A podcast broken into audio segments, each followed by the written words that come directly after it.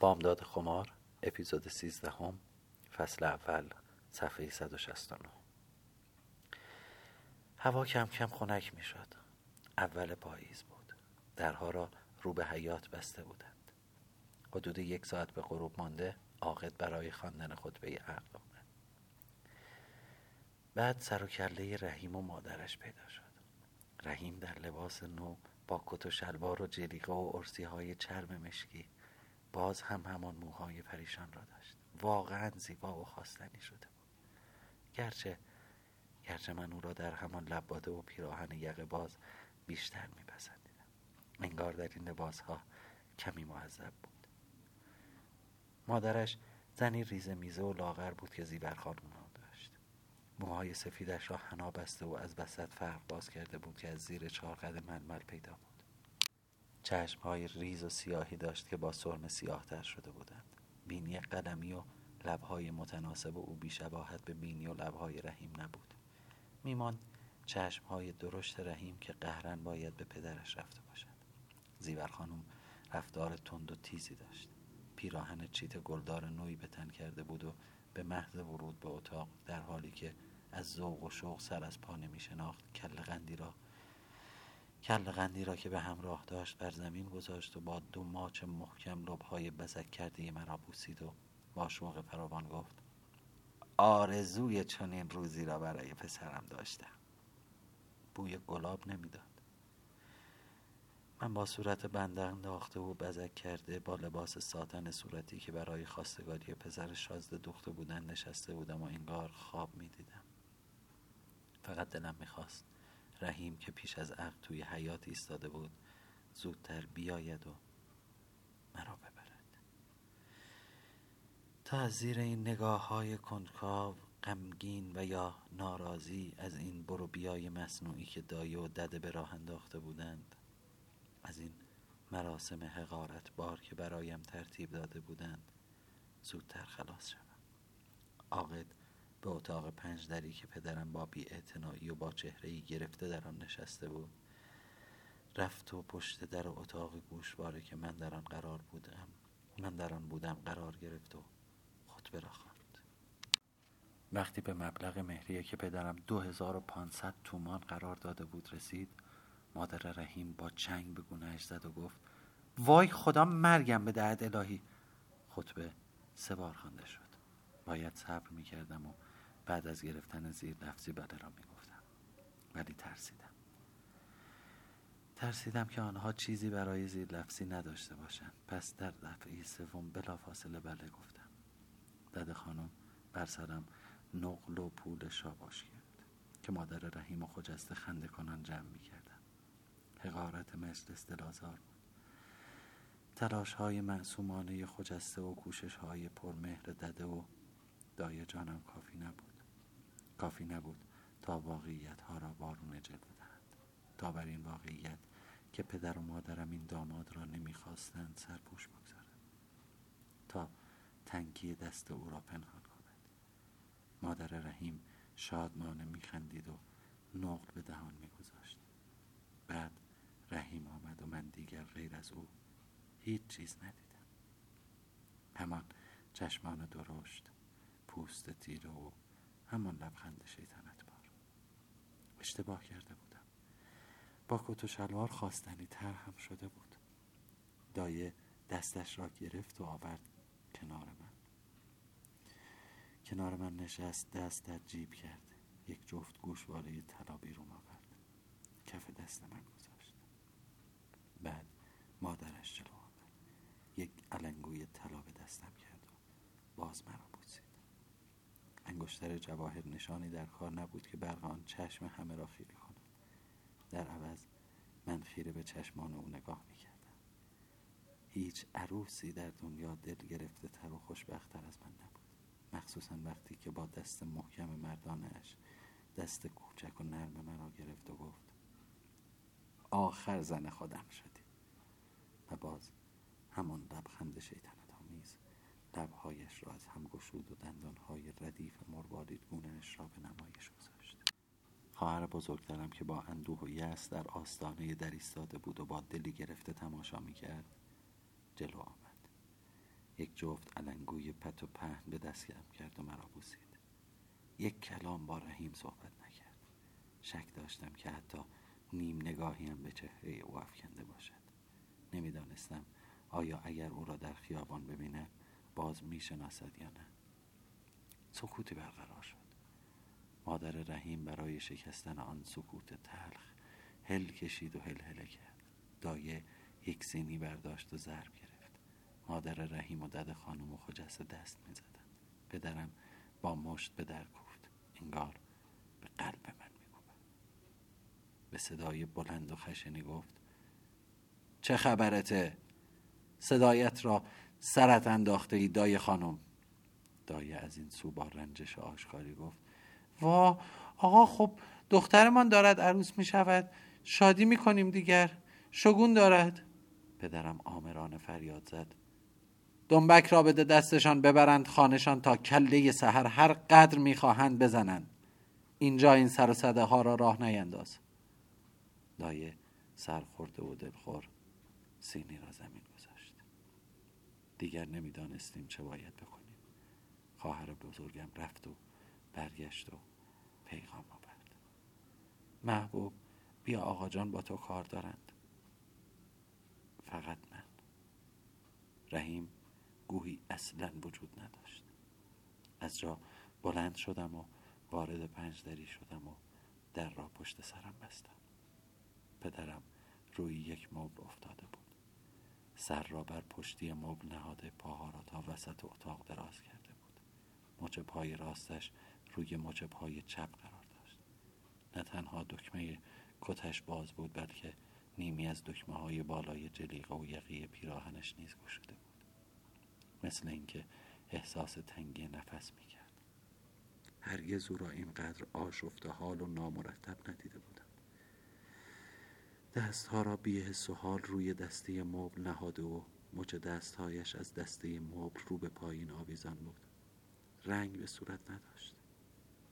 به سقف خیره بود. جواهری را از چنگش به یغما برده بودند. مادرم در لبه پنجره نشسته و به شیشه های رنگین تکیه داده بود. انگار او نیز جان در بدن نداشت. حتی چادر نیز بر سر نیفکنده بود. با پیراهن گلدار آنجا نشسته بود و دستها را سست و بیجان بر زانو انداخته بود.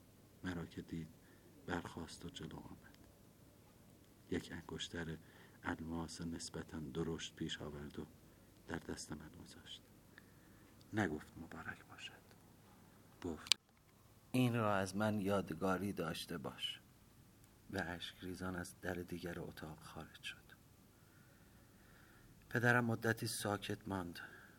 من نمی‌دانستم چه باید بکنم همچنان سر به زیر افکنده و دستها را به هم گرفته و ایستاده بودم. خواهرم در کنارم بود. پدرم رو به سقف کرد. با صدای آهسته و بیجان گفت به تو گفته بودم ماهی سی تومان کمک خرجی برایت میفرستم؟ می‌خواستم بگویم شما کی با من حرف زده بودید؟ ولی فقط گفتم نه آقا جان. می‌دهم دای خانوم برج به برج برایت بیاورد. با زحمت زیاد دست راست را بالا برد و در جیب داخل جلیقه کرد. یک سینه ریز مجلل طلا از آن بیرون کشید و به طرفم دراز کرد. بیا بگیر این برای توست. با احترام دو سه قدم جلو رفتم و سینه ریز را گرفتم. بیانداز گردنت. با کمک خواهرم سینه ریز را به گردن انداختم. پدرم نگاهی به آن و به صورت جوانم و به صورت بزک کرده من کرد و مثل مریضی که درد می‌کشد چهرهش در هم رفت.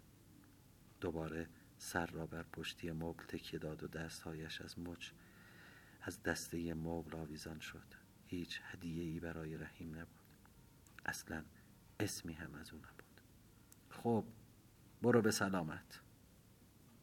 جرأتی به خود دادم و با صدایی که به زحمت از حلقومم خارج می شد گفتم آقا جان دعایم نمی کنید؟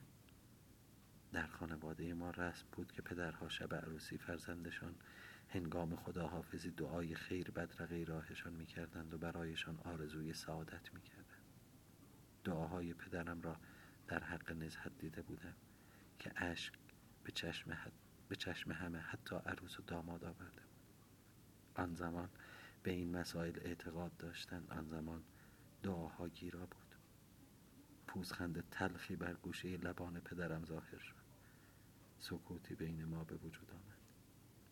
انگار فکر می‌کرد چه دعایی باید بکند پدرم با همان حالی که نشسته بود دو انگشت دست راست را با بیحالی بلند کرد سرش همچنان بر پشت مبل تکیه داشت گفت دو تا دعا در حقت می‌کنم. یکی خیر است یکی شر.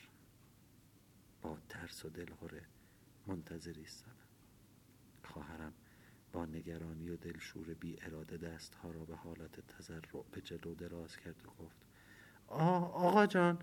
پدرم بی به او مکسی طولانی کرد و گفت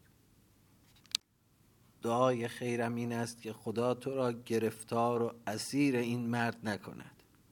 باز سکوتی برقرار شد. پدرم آهی کشید و قفسه سینه اش بالا گرفت و پایین آمد و ادامه داد. و اما دعای شرم. دعای شرم آن است که صد سال عمر کنی. سر جایم میخکوب شده بودم نگاهی متعجب با خواهر بزرگترم رد و بدل کردم. این دیگر چجور نفرینی بود؟ این که خودش یک جور دعا بود. پدرم می‌فهمید که در مغز ما چه میگذرد. گفت توی دلت می‌گویی این دعا که شر نیست خیلی هم خیر است. ولی من دعا می‌کنم صد سال عمر کنی یا هر, هر روز بگویی عجب غلطی کردم تا عبرت دیگران بشوی. حالا برو. نزدیک در رسیده بودم که دوباره پدرم صدایم زد. نه اینکه اسمم را ببرد. نه. فقط گفت صبر کن دختر. بله آقا جان. تا روزی که زن این جوان هستی نه اسم مرا می‌بری نه قدم به این خانه می‌گذاری. فقط گفتم خداحافظ. به سلامت. خجسته و نزهت مرا بوسیدند. برخلاف رسوم متداول آن زمان که دخترها هنگام ترک خانه پدر گریه می‌کردند. هیچ یک از ما گریه نکردیم گریه مال عروسی هایی بود که در آن دل همه خون نباشد. سوار کالسکی پدرم شدیم. کروک کالسکی را کشیده بودند یا به علت شرمندگی پدرم یا به دلیل خنکی هوای اول پاییز. دایه مقداری شیرینی و قند و یک قابلمه بزرگ غذا در, در کالسکی گذاشت. خودش هم سوار شد. وقتی مادر رحیم خواست سوار شود رحیم خم شد و گفت نه نه جان جانیست برو خانه. مادرش گفت آخر امشب عروسی توست. باز همان لبخند تمسخرآمیز بر لحوان رحیم نشست. برای همین می‌گویم برو خانه دیگر. باز خاری در دلم خلید خوشم نیامد. در برابر چشم دایه مثل دو مجسمه معدب و دست به زانو نشستیم. به دستور دایه کالسکی از چند خیابان و یکی دو کوچه گذشت و در محله نسبتا شلوغی مقابله خانه کوچکی ایستاد. دایه کلیدی از جیب بیرون کشید و در چوبی سبز رنگ کوچکی را گشود. وارد دالان باریکی شدیم. سمت راست دالان مستراح بود. وقتی دالان به انتها می رسید با یک پله به حیات مربوط می شد دست چپ اتاقی بود و در کنار آن یک انباری که با دری به هم مربوط می شدن هیزم و اندکی در گوشه انبار قرار داده بودند. دست راست در کمرکش حیات دهنه تاریک معبری بود که سقف ضربی از آجر داشت. این دهنه باریک با چند پله به مطبخ کوچک دود زده ای می رسید میان حیات حوز میان حیات حوز کوچکی با آب سبز رنگ لجن بسته قرار داشت.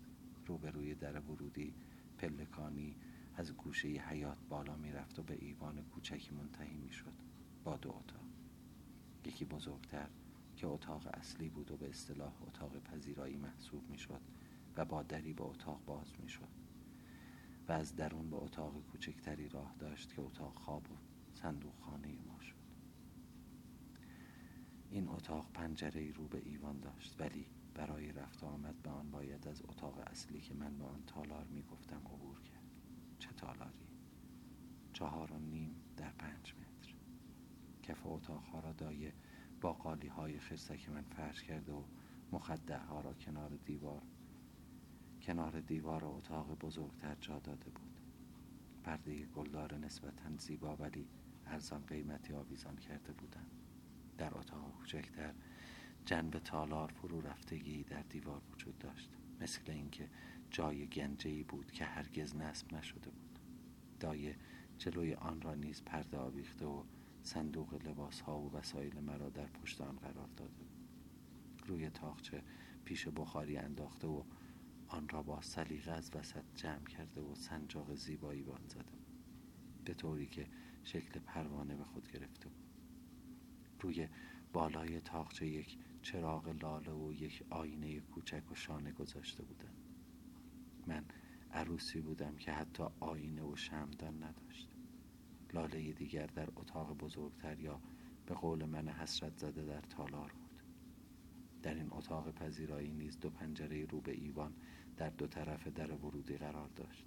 یک باغچه کوچک دو متر در یک متر در کنار حوز بود. خشک مثل کویر. تمام وسعت آن خانه حتی به 150 متر نیز نمی رسید دایه اساس را از کالسکه پیاده می کرد و در آشپزخانه یا اتاق پذیرایی می گذاشت من پا به حیات گذاشتم و مات و مبهوت به در و دیوار خیره شدم.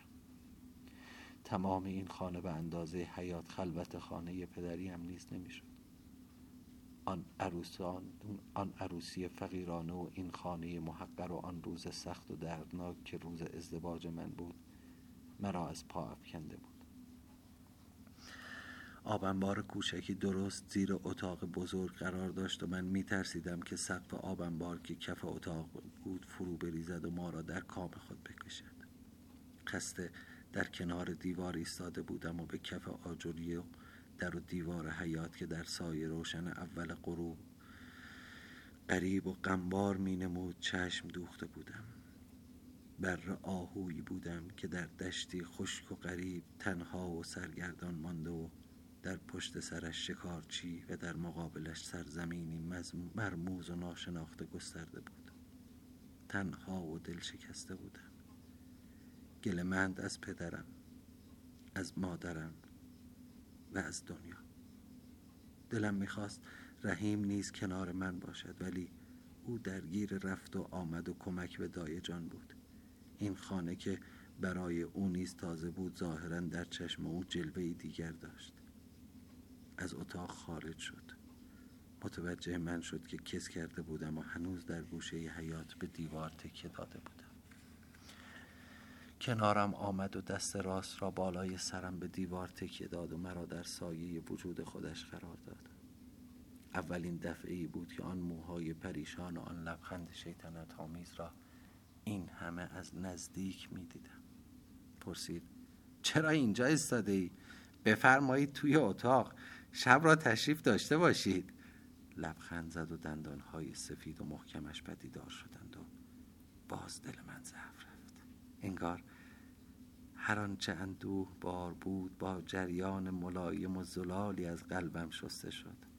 همچون مه در زیر تابش نور خورشید محو و نابود شد. چنان بر من و روح من استیلا یافته بود که با یک نگاهش با یک لبخندش با یک کلامش به زانو در آمدم اگر لازم می‌شد یک بار دیگر می جنگیدم بار دیگر شکوه و جلال جشنهای مجلل ازدواج را زیر پا می گذاشتم در یک آلونک خانه می کردم ولی فقط به شرط آنکه این مرد این گونه برابرم خیمه بزند و بر سرم سایه بیافکند حالا تازه متوجه می شدم که او یک سر و گردن از من رشیدتر است گرچه دایره سفره را گسترده و بر سر آن بسات شام را چیده بود دیگر گرسنه نبودم. دلم نمی‌خواست شام بخورم. دیگر حتی حضور دایه را نیز نمی‌خواستم فقط فقط تنهایی می‌خواستم و فقط فقط رحیم را می‌خواستم. از شوخ طبعی او لذت میبردم. حالا دیگر بوی چوب نمی‌داد ولی زلفهایش همچنان پریشان بود و چشمانش همان چشمانی بود که چنان برقی از آنها ساطع می‌شد که وجود مرا تسخیر می‌کرد. تنها حضور او در کنار من به قلبم آرامش میبخشید و آلام مرا تسکین می‌داد. انگار خبر خوش و مجده شادی بخشی شنیده باشم. خوشحال می شدم رحیم دوباره پرسید امشب سر ما منت می‌گذارید؟ سرم را به دیوار تکیه دادم و چشمهایم را بستم و گفتم امشب و هر شب. سرش را به عقب انداخت و به قهقه خندید. شیفته تر شدم. دایه لاله ها را روشن کرد و در تاخچه اتاق ها گذاشت و ما برای شام ما را برای شام خوردن صدا کرد. بعد از مدت ها توانستم یک شکم سیر غذا بخورم. نمی‌دانم به خاطر آن بود که فشار پدر و مادرم از سرم برداشته شده بود و از قفسی که در آن تحت نظر بودم رها شدم و مسیر زندگیم به اختیار خودم واگذار شده بود یا به دلیل آنکه به آنچه می‌خواستم رسیده بودم. حال پرنده ها را داشتم. آزاد بدون ترس و باهمه. سرخوش.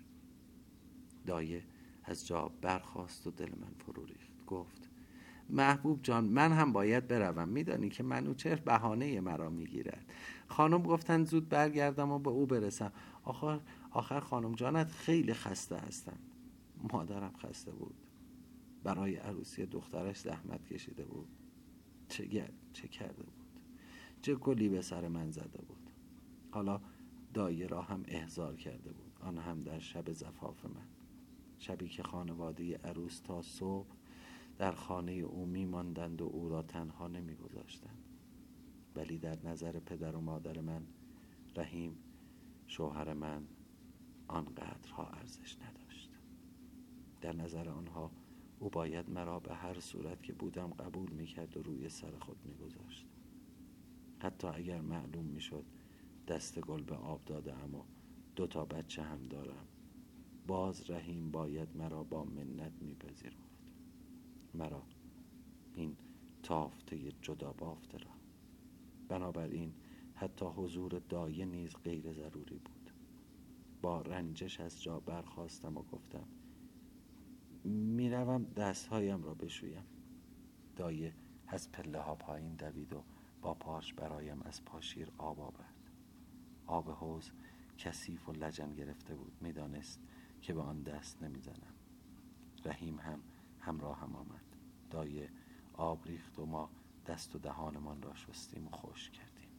رحیم رفت تا چراغ بادی را روشن کند و روی پله دالانی بگذارد که به در کوچه منتهی می شد تا دایه هنگام رفتن جلوی پای خود را ببیند. بیچاره فیروز خان گرسنه و تشنه توی کالس که منتظر دایه بود. با وجود اصرار من دایه جانم لازم ندیده بود که او بشو که به او شام بدهد و گفته بود چه خبر است؟ لازم نیست اول غروب شام بخورد. می‌رود شام می‌رود خانه شامش را می‌خورد. دیر که نشده. نترس. نترس از گرسنگی نمیمیرد. دایه مرا از پله ها بالا و به اتاق تالار برد و در آنجا در بین آن اتاق و اتاق کوچکتر را که هجله زفاف من نیز بود گشود. رخت خواب ساتن صورتی را که روی زمین پهن کرده بود هر دو چراغ لاله را که شم در آنها میسوخت به آنجا آورد و دو طرف تاقچه نهاد. لاله های رنگین روشن با نقش ناصرالدین شاه که با سبیل های چخماقی از روی تاقچه به من نگاه می کردن. دایه دست مرا گرفت و گفت بنشین. روی لحاف دو زانو نشستم و دستها را بر زانو نهادم.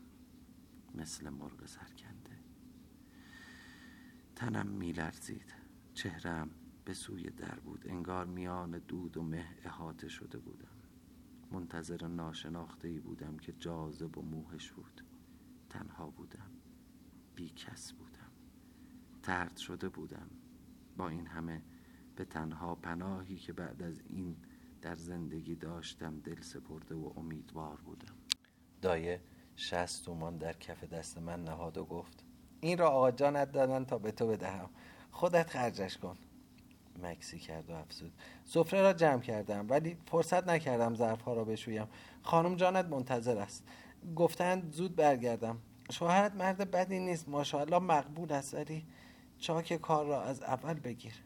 مبادا یادت برود که خودت کی هستی ها. از اول کار کوتاه نیا. دلم می‌خواست امشب اینجا بمانم.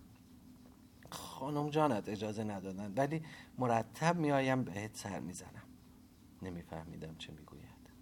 گیج بودم منگ بودم هول بودم. مثل مست ها سکندری میخوردم. انگار خواب می‌دیدم. گفتم این را بده به فیروز خان. و دو تومان کف دستش گذاشتم. گفت زیاد است. گفتم عیبی نداره. این هم برای خودت. سه چهار تومان هم به خودش دادم. تعارف کرد. نمی گرفت به اصرار دادم. پیشانی مرا بوسید و از جا بلند شد و از در بیرون رفت. آن را بس بعد صدای در تالار را شنیدم که بسته شد. سپس صدای پای او را بر پله ها و صحبتهایش را با رحیم که می گفت جان شما جان محبوبه و خداحافظی کرد. صدای کشکش قدم ها صدای بسته شدن در کوچه صدای پای اسب ها و چرخ های کالسکه را شنیدم که در خانه بزرگ پدری هرگز شنیده نمی‌شد. چقدر این خانه به کوچه نزدیک بود. دایه رفت. گذشته من نیز رفت.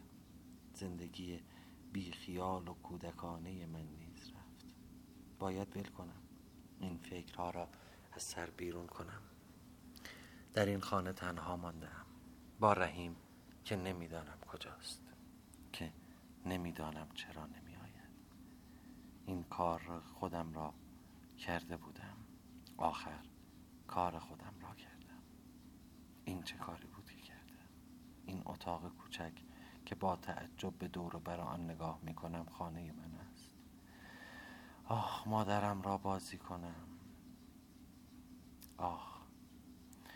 مادرم را می‌خواهم. آقا جان را. خجسته را که با هم کتک کاری کنیم. منوچه را که با او بازی کنم. دایه جانم را. دد خانوم و فیروز خان و حاجلی را که نفهمم کی صبح می شود و کی شام. کی و چطور غذا پخته می شود کی سفره پهن می شود کی جمع می شود حالا با این همه ظرف که در مطبخ تلمبار شده چه کنم؟ نه. نه نباید گریه کنم. دلم می‌خواهد همه اینها را در خواب دیده باشم. صبح که بیدار می‌شوم در خانه خودمان باشم. آه صدای پای رحیم است که از پله ها می آید چقدر خوب است که زنش شدم. چقدر خوب است که اینجا هستم. در تالار باز و بسته شد. زندگی در خانه پدرم چقدر سوت و کور بود بیمزه بود. در اتاقی که در آن نشسته بودم گشوده شد. خانه پدرم دور شد. همه چیز از یادم رفت. در میان در میان در اتاق رحیم ایستاده بود به چوب در تکیه کرده بود.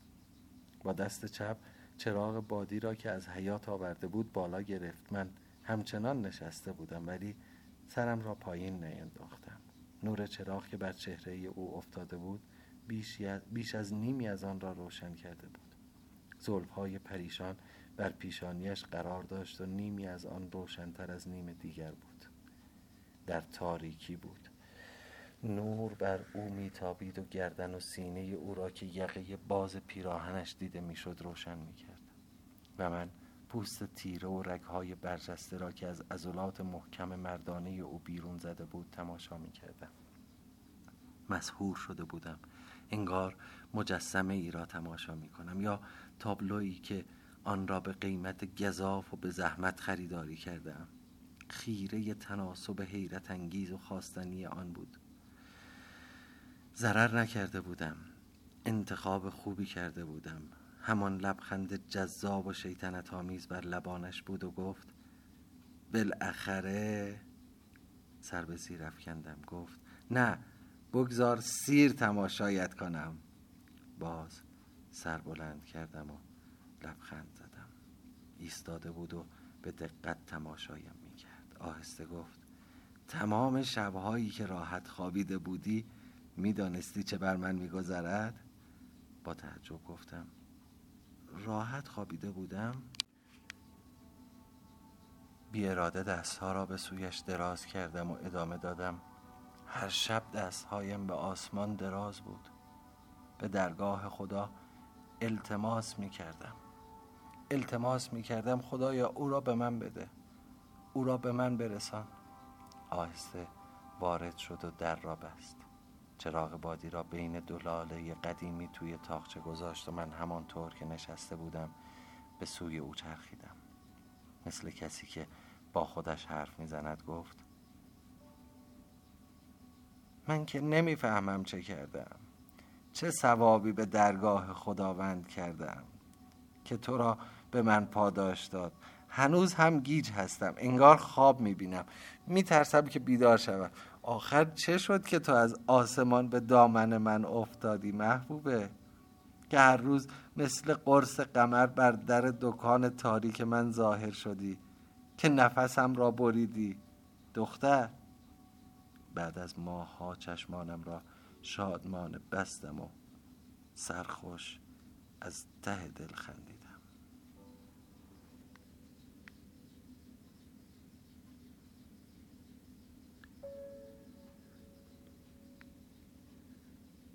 امه جان ساکت شد.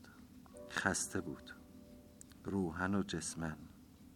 سودابه آهسته از جا برخاست. به آشپزخانه رفت تا یک لیوان شیر گرم کند و در آن اصل بریزد و برای امه جان بیاورد.